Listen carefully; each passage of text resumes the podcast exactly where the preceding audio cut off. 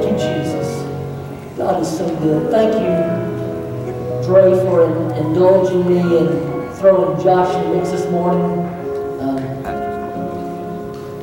and thank you, Josh, for being willing to be thrown in the mix.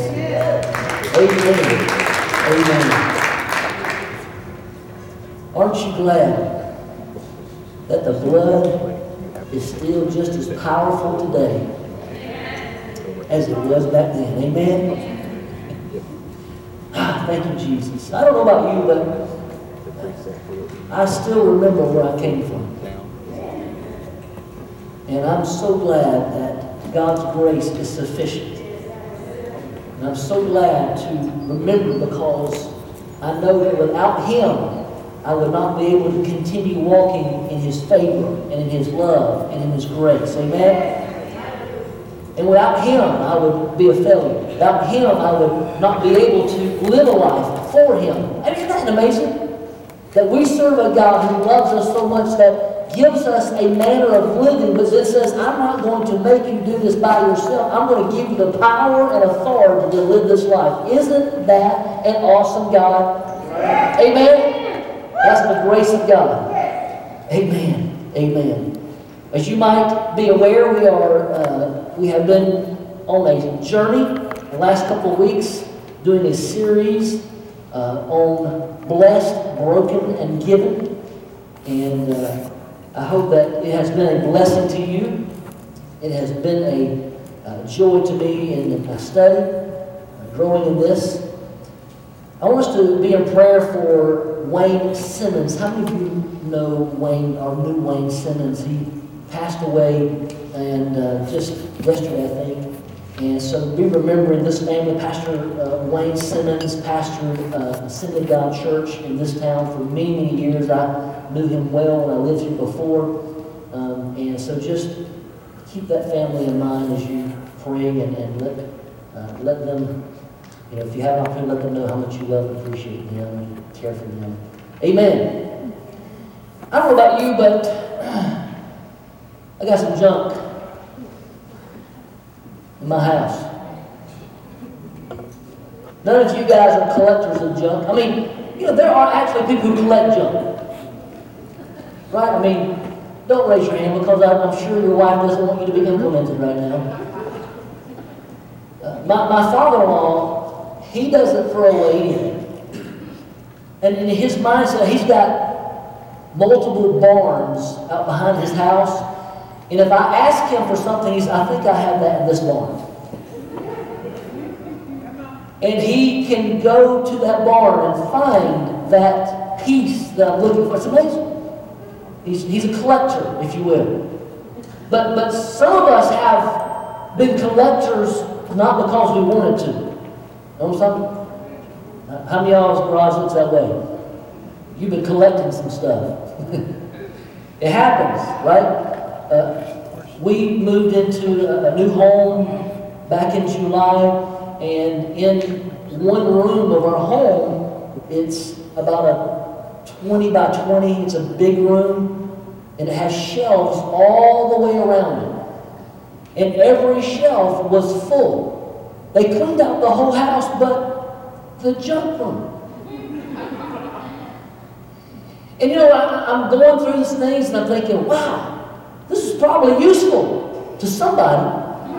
You know? I mean, there's these big old heavy uh, rotary blades that go on a big leg, right? And there's actually cases of blades to be cut to put into the rotor for that lead. I'm thinking, that's useful for somebody if you got the machine. And on and on, I could go and pick up a part off of the shelf. It could be a part to a Jeep.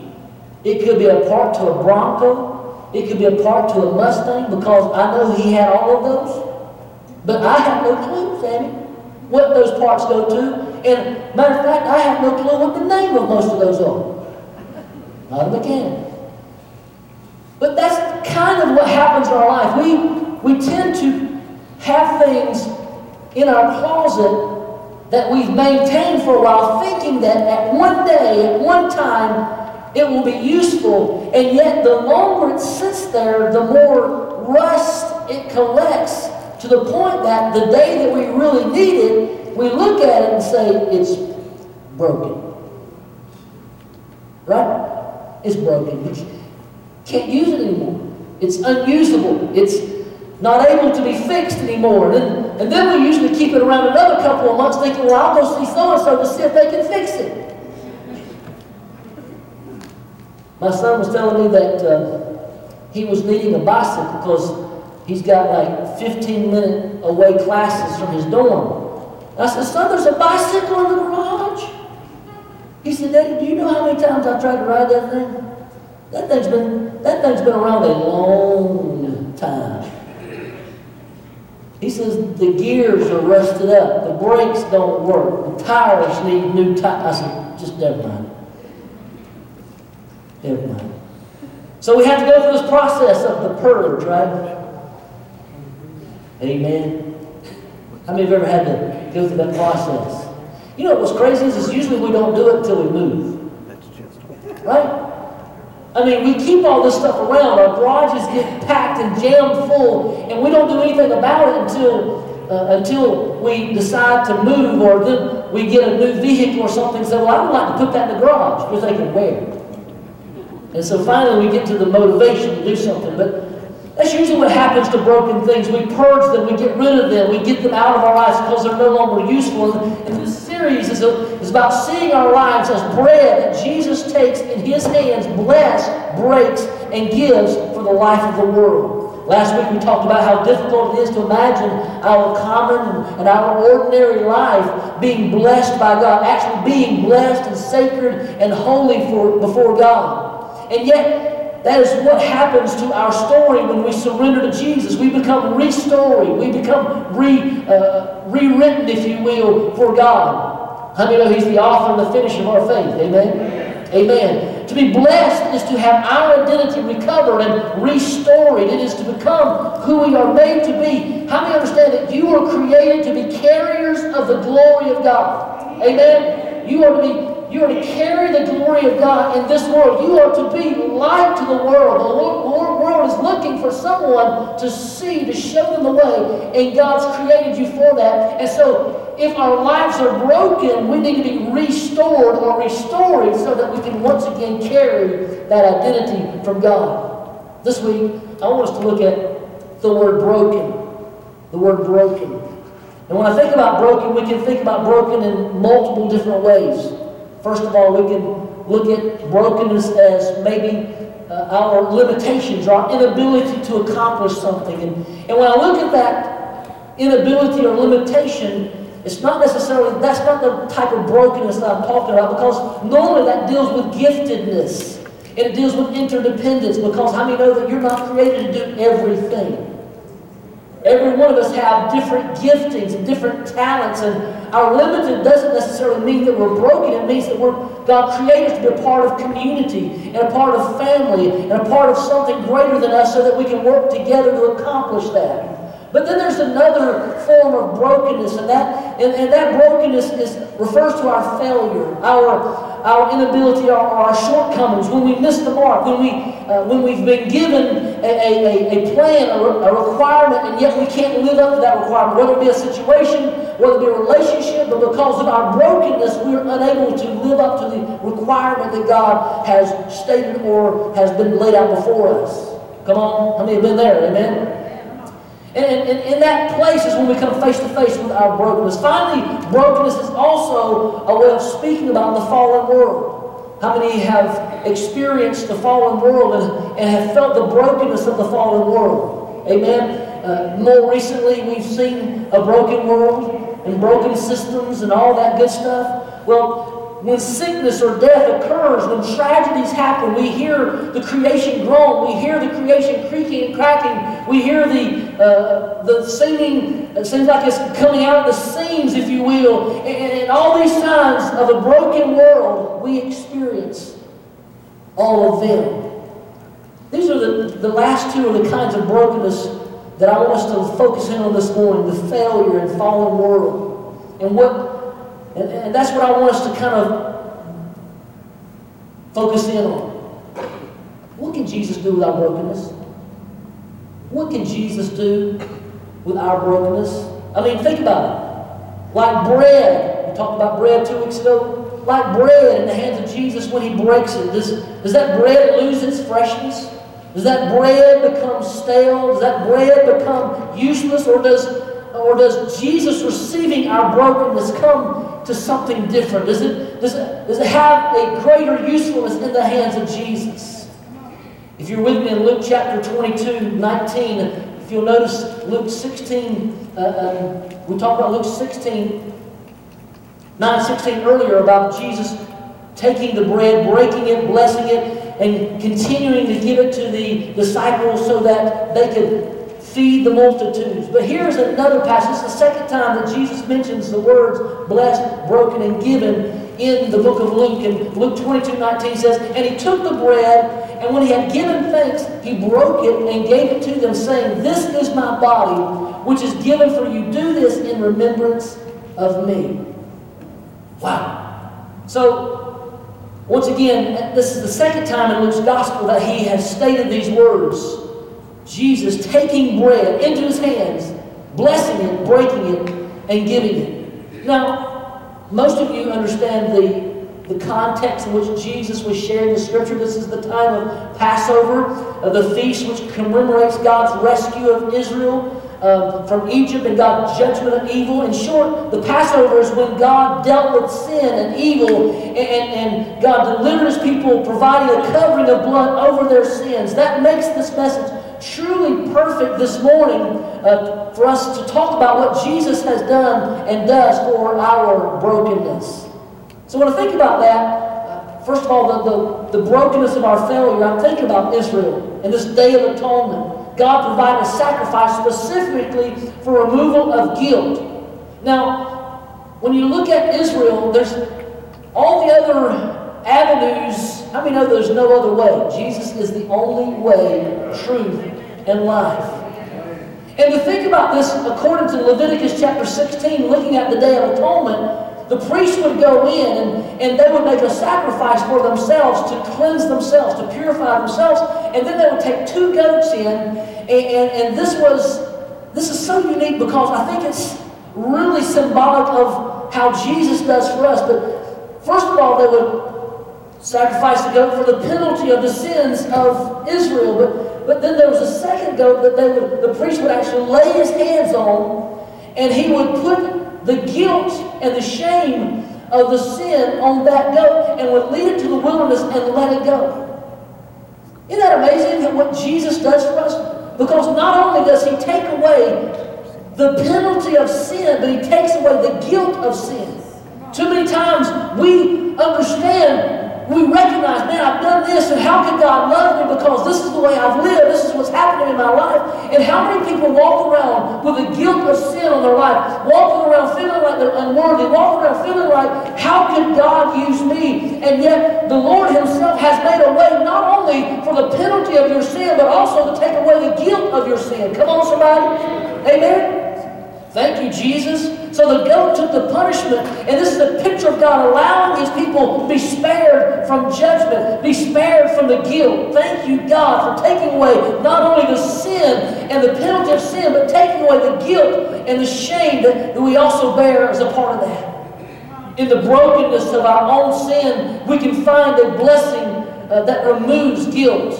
All the stuff about goats and all the stuff about priests and temples and sacrifices. We just are just foreshadowing of what is to come. There is one priest. Come on. There's one priest who has who was always the sacrifice. And in fact, it was also the temple. He was the uh, he was so great that he summed up himself in the three main components of this of, of Israel's religion. In that he, in so doing, he brought about the fulfillment and the culmination of the closure in his own name, Jesus Christ. Jesus is the great high priest.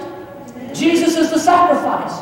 Jesus is the temple in which they sacrifice. Jesus is, is the all in all. There's nothing that we can give that Jesus hasn't already got so that he can make a sacrifice for us. He just says, bring yourself and accept my gift. Come on, somebody. Thank you, Jesus. Thank you, Jesus.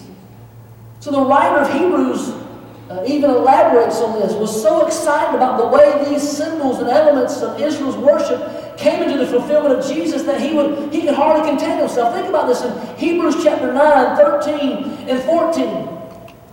It says, For if the blood of goats and bulls and the ashes of a heifer sprinkling those uh, who have been defiled sanctify for the cleansing of the flesh, how much more will the blood of Christ, who through the eternal Spirit offered himself without blemish to God, cleanse, cleanse your conscience from dead works to serve the living God? How much more?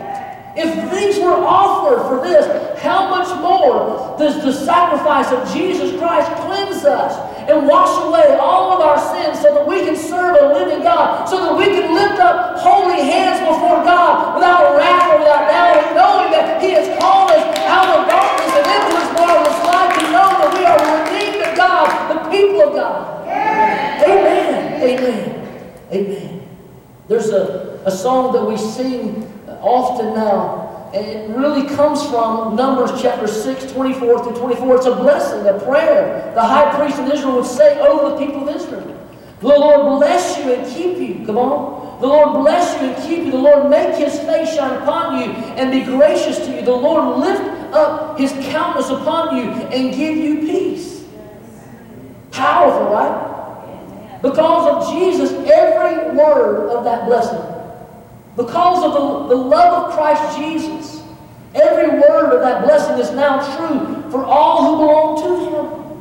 It is no longer a petition, it's a proclamation. Somebody needs to hear that.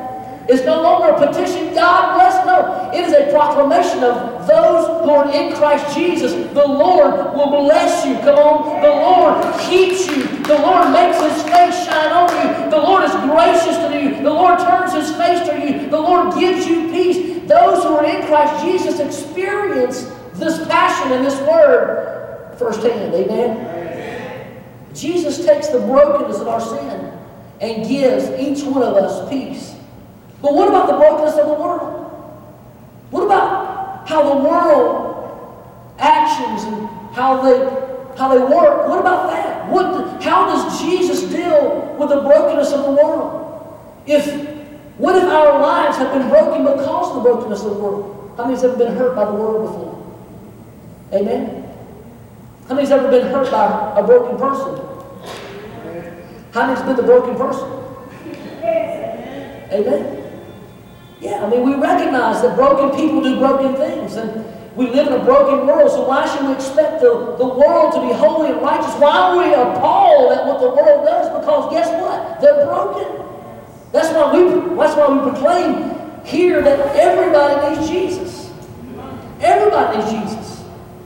From the sinner to the saint, everyone is in need of the love of Jesus Christ to make it every, every single day. So what does Jesus do with the brokenness? And I think that's the next brokenness that we're looking at, the brokenness of the fallen world. And we can look at that in John chapter 11, 17 through 37. It's the story of Lazarus.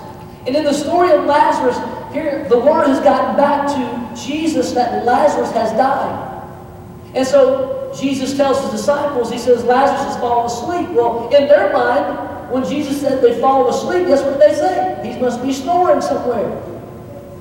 And so they said, well, if he's fallen asleep, then we can go and we can redeem him or we can restore him. We can get him up. We can smack him around and say, get up, Lazarus. That's the PDV version, right? And so Jesus has to look at them and say, look, boys, I'm not saying he's asleep. He's dead. Like, okay. And Jesus says, it's good that I'm not there so that you may believe. That's verse 21. Good that I'm there so that you will believe. Now, Thomas, I don't think he gets it all, right? Thomas is a little bit slow. I mean, y'all know that, right? Because it, it says that Thomas was doubting all this time, right? And so Thomas was like, well, I guess we'll just go die with him. He, he don't know what he's talking about.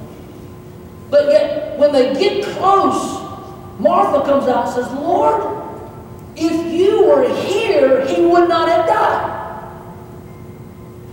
Does that resonate with some people? If you were here, Lord, my brother would not have died. That's John 11, 21. It's, it's the question that arises every time that pain is disconnected from justice. Every time there's a moment when something happens and we're wondering, why would that happen? How could that happen, right? It's when suffering is a result, not because someone's guilty, but because of broken world. It's when somebody is in an accident and a drunk driver hits them and the poor saint in the other car gets killed and we're wondering, God, why did that happen? If you were here, that would not have happened. Come on. Couldn't, couldn't you have prevented this, Lord? Couldn't you have stopped this from taking place? Sounds like a question we often hear, right? Sounds like the world struggling with answers, struggling to find their way, struggling to understand why they're walking in brokenness and why the world is broken if we serve such an awesome, mighty, loving God. Why, God, would you allow these things to happen? When a person suffers needlessly, when pain seems to, to be random or worse, unjust, the appeal to God for mercy, the appeal, the appeal for a, a merciful and just God. We say, God, why are you allowing the wicked to prevail? Why, oh God, are the righteous seeming to suffer? Don't we hear that? Don't we see that even in the Word of God through, throughout history? We see those words written. And, and, and, and, looking at this, I believe that even in the next passage, even in this scripture right here, in verse 36, because those who were standing there looking at Jesus saying, This is the man he loved. Right? John 11 36. Jesus loved this man. And, and then verse 37 says, He healed the blind man. Why did he let him die? If he could heal the blind man, if he could cause the blinded eyes to be opened, why could he not have stopped the death of Lazarus? Wow. It's not as though Lazarus was the enemy of God. It wasn't as if Lazarus was some wicked person. It wasn't as if Lazarus had done something wrong. Right? This must have caused Mary and Martha to wonder, God, don't you love us? Where's justice in this? If we love and know Jesus Christ, we've seen his miracles, what does that do for us? Why could it not have stopped this? Isn't that questions we have? Isn't that where we face the trials? Isn't that the conflict we have in our mind often? God, why? Why? Why? We often hope from God that He can bring prevention. Right? God, you can prevent this. And in the face of all the brokenness of the world, every one of us have this mindset that we want to be spared. God, keep us from this. God, keep us from that. We hear this over tone of people saying, we'll be all right. It'll be okay. God's got us. Look, that is not a lie. God does have us. But He may not prevent things from happening in the process because guess what? People choose, even though they're in society, societies choose what they want in their processes, and we have to live with the consequences of the processes. Amen? And so, even in the midst of this, they're saying, God, won't you spare us? God, won't you keep us? We, we don't want to be bent or bruised by a broken world that's groaning in the sight of this. We don't want to feel the pain. We don't want to feel the hurt. We don't want to feel all this brokenness. Even Jesus taught them. He says, uh, that he taught them to pray that they might be spared from the great day of trouble and trial and the test of blessing, the testing. Yet, Yet for this, for reasons beyond my understanding, for reasons beyond our grasp, God doesn't choose to major in prevention.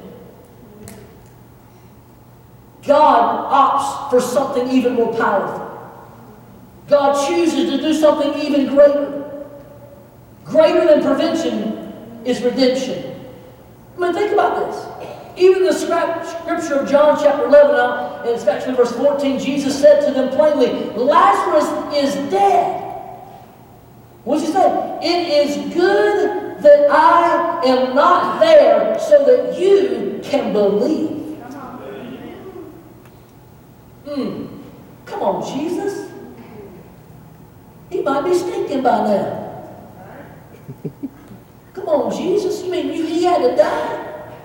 What? Look, I mean, when you think of Lazarus' story, we often look at Lazarus as one who is resurrected, and I'm not to say that he's not resurrected because resurrection is someone who's come back from the dead. But in reality, uh, he was come back from the dead to die again. He was resuscitated, right? It wasn't that he wasn't dead. Yes, he was dead, but he was resuscitated back to the old body because it wasn't the same resurrection that Jesus will face when there's a new glorified body, a new incorruptible body, a new body that was for eternity. Right. Amen? Mm. Now, don't get me wrong. Lazarus was super happy. Right?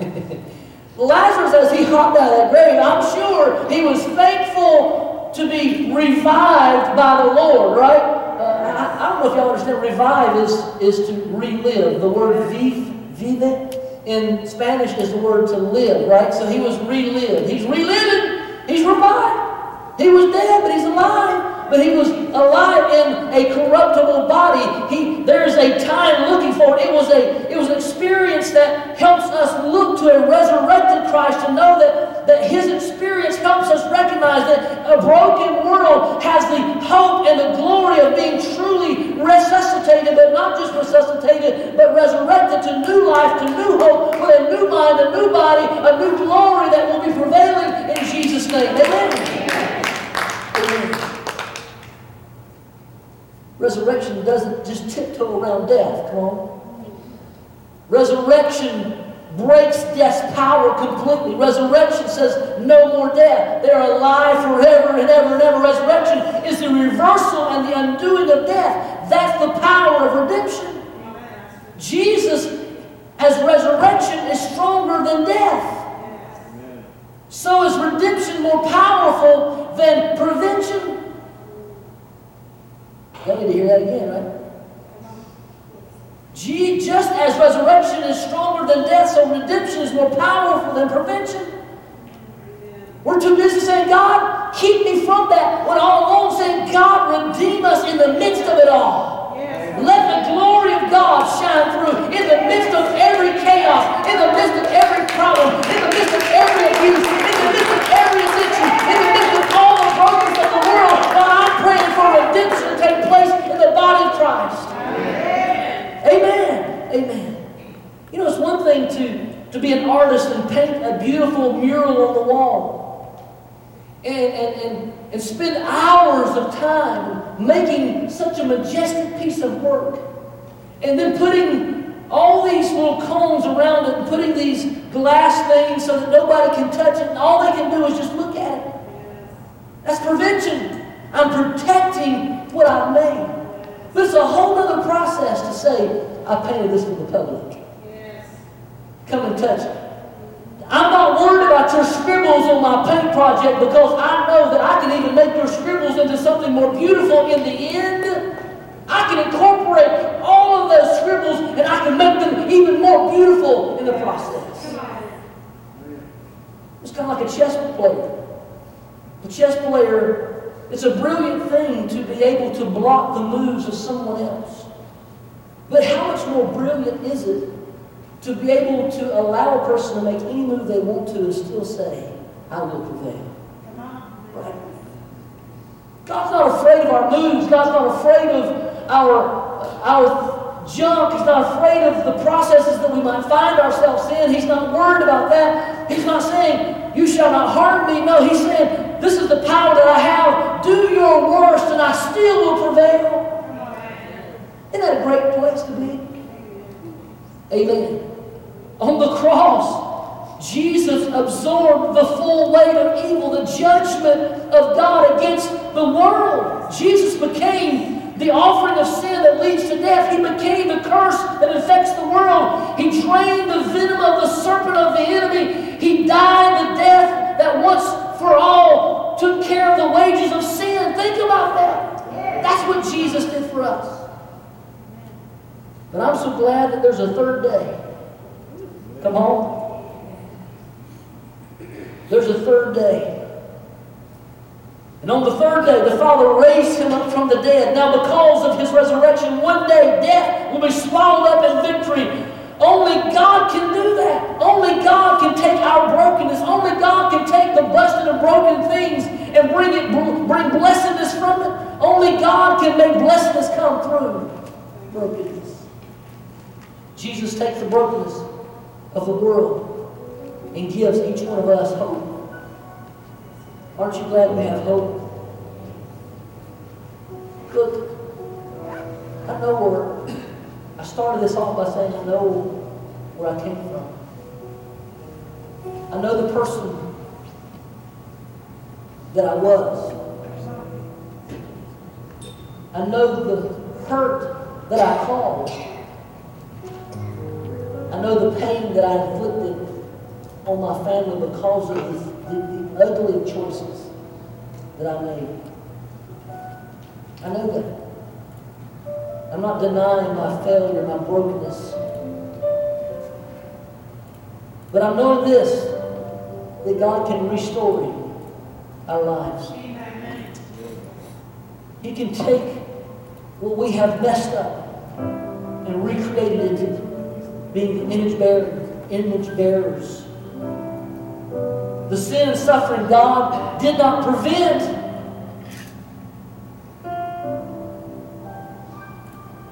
Are not too far or too far gone for Him to be able to redeem. Amen. What God blessed, He will redeem. He has the power to make His blessings come to pass over and against the infection of evil. God, the Creator, blesses. God, the Redeemer, carries the blessing to its completion, even though brokenness that comes. God's redemption makes even the broken become blessed. God did this. Think about this. God did this by becoming the broken. Jesus, think about this. Jesus the blessed God became the broken human so that broken humans might become the blessed of God. To be broken is to be open. You know, I love coconut water.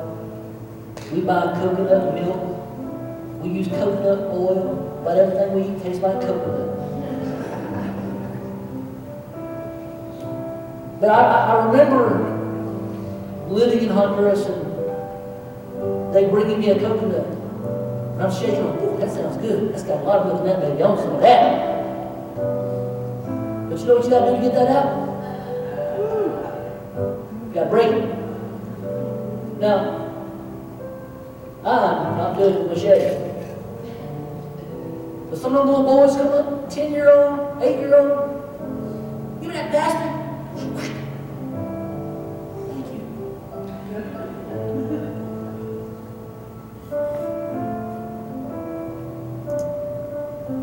Broken is to say, I'm open for the grace of God.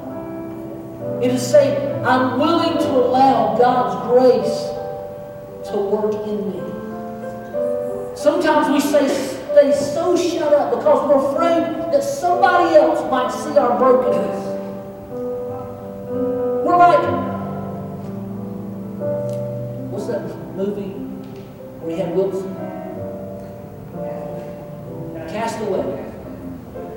Castaway. We got this ball up here. Saying, This is our buddy. We'll tell, we'll tell our buddy everything. We got it fixed up. And that's our private friend. We don't want anybody else to know. Right? We're going crazy inside because we're struggling. And yet we don't want anyone to be a part of our stuff.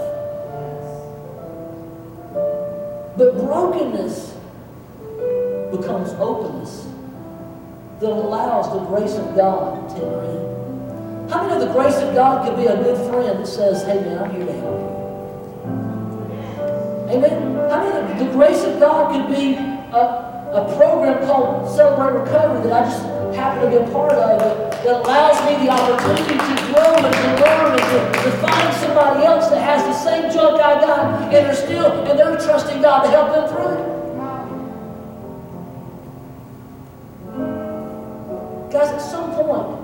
we have to recognize that we're broken and that we're being redeemed. We're in a process of redemption. And as long as we're walking in this, there's some brokenness that might slip up every once in a while. It's not my new nature, but guess what? I'm still in it. I'm in the world, but not of the world. And because I'm in the world, I'm affected by the world. And so I need to recognize that I'm broken or I'm living in a broken world and the broken world is affecting me at times and I need to present that to the Lord and say, God, I need your hands to be on me. I need you to touch me. I need you to open me up. I need the grace of God to help me in the midst of all of this, God. Now there's a process. There's a process in Japan where they take pottery that's been broken, and, and I, I don't speak Japanese, so I can't say the word, but they use a resin that looks like gold, that when a pottery is broken, they'll take that resin and they'll fix and repair the broken pottery. And, and, and, and it's so beautiful that it has become more expensive to find pottery that's used this golden resin than it is to buy a regular piece of property. So much so that some people has intentionally broke some pottery to fix it. But that is what grace is. Grace is the gold that puts our pottery back together. This morning, I don't know where you find yourself broken. I don't know where you find yourself struggling. I don't know where the hurt is. I don't know if it's a relationship issue. I don't know if it's just the chaos of the world that has affected you or you're feeling oppressed or overwhelmed or depressed because of all that's going on. I just want to encourage you don't let your brokenness cause you to isolate, but give your brokenness to Jesus because in the hands of Jesus, your, your brokenness becomes blessed. And in your hands of Jesus, your brokenness in the end can be more valuable than it was before. Amen? I will tell you that because of my brokenness, I have helped a whole lot of people. Right? Because of my brokenness, because of my past, because of the struggles that I went through, I can now come up beside somebody and say, I know what you're talking about. I know where you've been. I know what you're struggling with. I know the identity crisis that you're having because you've been abused in your past. I know what that's like. But I'm here to tell you that Jesus can rewrite your story. The grace of God can transform you. He can take that brokenness and He can transform you and make you into something beautiful. Maybe you're broken this. I don't know how you feel about coming to the altar, but I want you to know the altar is available for you this morning. If you say, Pastor, I've been carrying around a lot of brokenness, and I need the Lord's help to get me through. I'm, I'm needing some gold resin, if you will, the grace of God to mend my pot. And I need to be made whole today. I need to be made well today close your eyes. Father, God, if there is someone in this room that's carrying a burden so heavy they feel like they're about to fall underneath that pressure. Lord, your word says that this is the will of God, that we bear one another's burdens, fulfilling your law. Father, if there's someone this morning that's feeling overwhelmed and burdened down, I pray that today they'll be released from that burden. God, that they'll be made whole, that they'll be redeemed in the midst of all of the weight they're carrying. God, I pray that you help them. If there's a mentality of get me out of here, get me out of this situation. I pray, God, that you help us to find a new hope, to recognize that no matter what we're in, even though God, you could prevent, there's a reason why we're in. And I pray that you redeem us in the midst of this trial. Your head still bowed and eyes closed this morning, if there's someone saying, Pastor, I feel broken I need healing this morning, would you just raise your hand right now? I feel broken I need healing right now. Yes, yes, yes.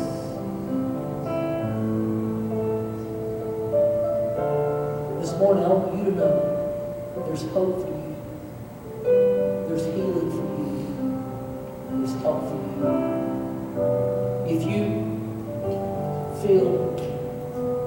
Able if you raise your hand, would you be willing to come forward right now? Can we pray with you? Can we join with you to help you right now?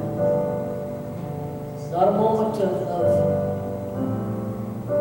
of a shame. This is the moment to say, I'm trusting God.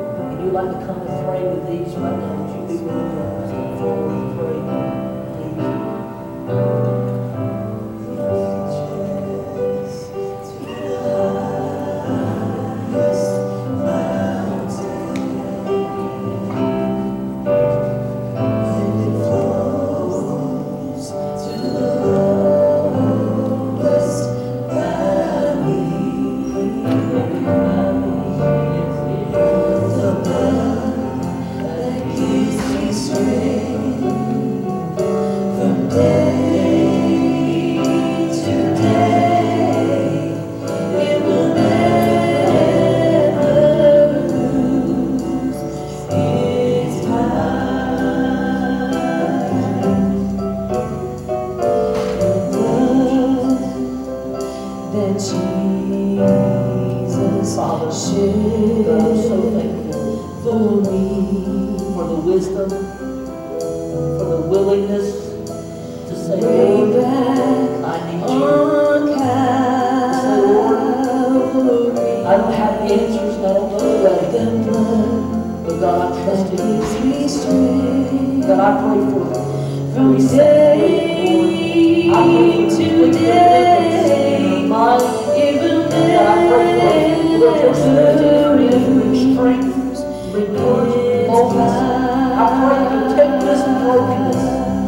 God, I pray, Lord, you'll open us with the grace of God to transform our home, to transform your life, to see more clearly your plan and your purpose. In Jesus' name, have your way, have your way,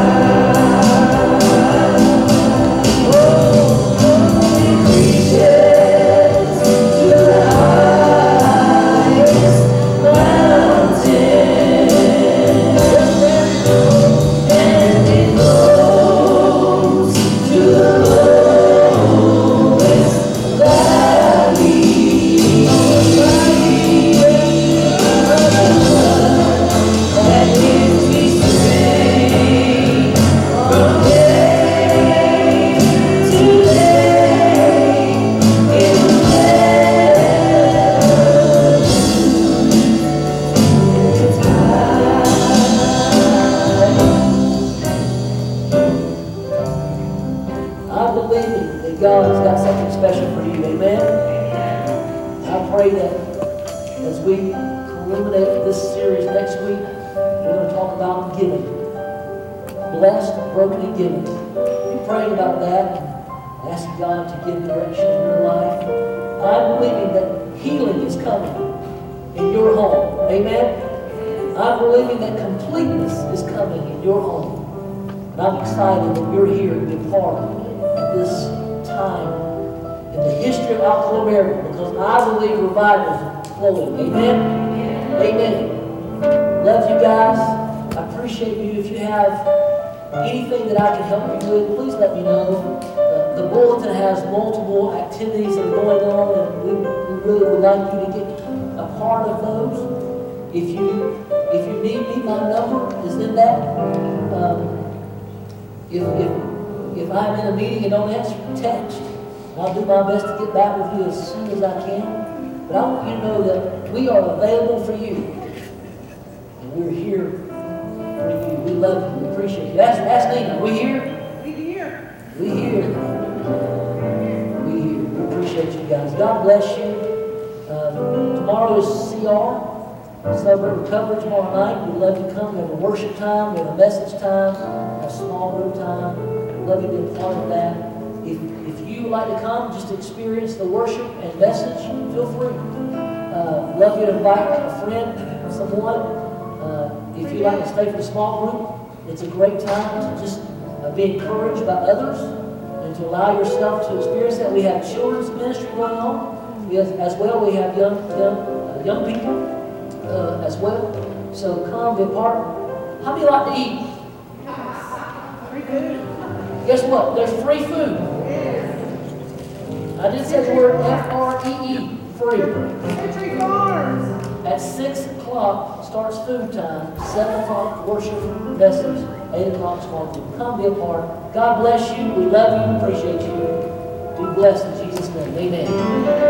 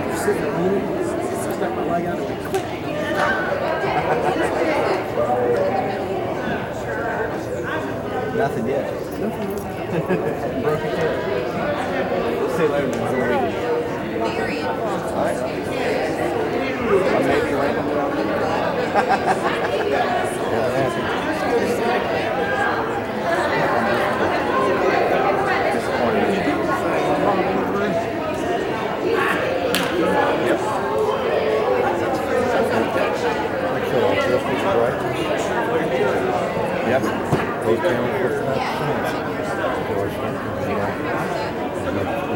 I guess it might.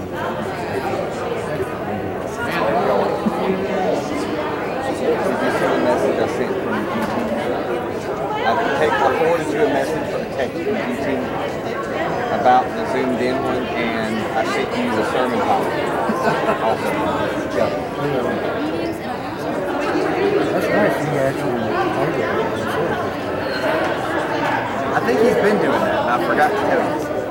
So if you ever need the title, you can usually remote into one of these PCs and it's in my church with the scripture. So send it to send it, start to send it to me every Saturday. My Gmail, if you go to Chrome and open Gmail, my church Gmail auto logs in. I think on both the computers. I know it doesn't listen. So as what you're saying, that's at the camera too. Right. Well, I was wondering if maybe you could, width-wise, bring it in a little bit so they're not as, and then uncrop the edges. Maybe I don't know if that would work or not. When I first started out this morning, all the women looked like they were so What you could do, I've done that before. They don't like that. what you could do is delete it and pull it back in for regular size, and then instead of cropping just the side or the bottom, crop it to full. Because that'll keep your aspect ratio, and no one will look.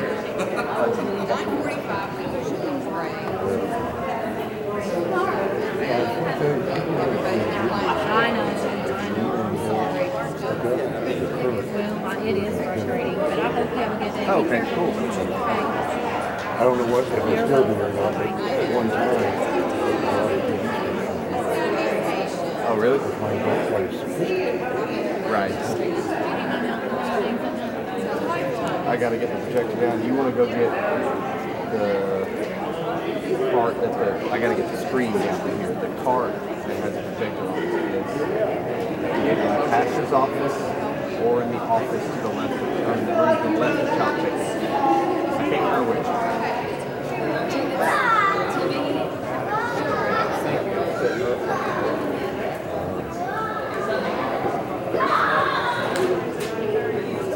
to make this video. Yeah. It was super easy. And I'm I did it right on the iPad. The iPad that we have, I had Steph bring it home for me Thursday or Friday. Um, so I wouldn't have to come up here. I had to bring it home. We, recorded it Friday. I I didn't do anything fancy for this one because it was just recording. What I did was I put the kids in the shop just kept asking where I put the church background over it to begin with and asked them where they wanted to go and so we went to China and Paris and Britain one other place. And then I stepped in the camera like this is screen and I explained what it was and some of the things we could use it for. And. It's in the videos folder. It's. It's just called my movie. If you want to go watch it. Um, the other thing is I didn't like is our shadows are on the back screen, but that's it comes with the photographer style light to kill the shadow. We just didn't set them up because it was just for that. I wasn't going to set them on. I just wanted. I didn't even do the green screen as wide as it can be. So it's zoomed in a little far and it looks weird. My, my head's cut off a little bit, but like I said, I wasn't going to set the whole thing up. I just wanted to show a quick sample, something like about what could easier.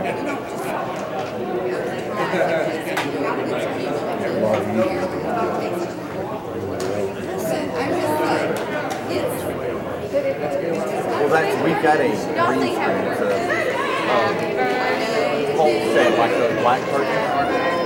That's green and it's supposed to have a black curtain in too. The black curtain ended up getting added somewhere. Happy so we could pull black probably and do that too, as long as it's a solid color. Um, so if somebody wanted to wear green, we could switch to black background. We could probably order blue.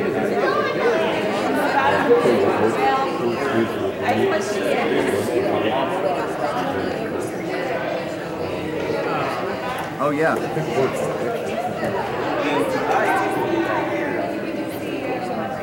Without my computer. Okay, I'm gonna go set this up. If I don't talk to you again, have a good week. Uh, we all need me tomorrow.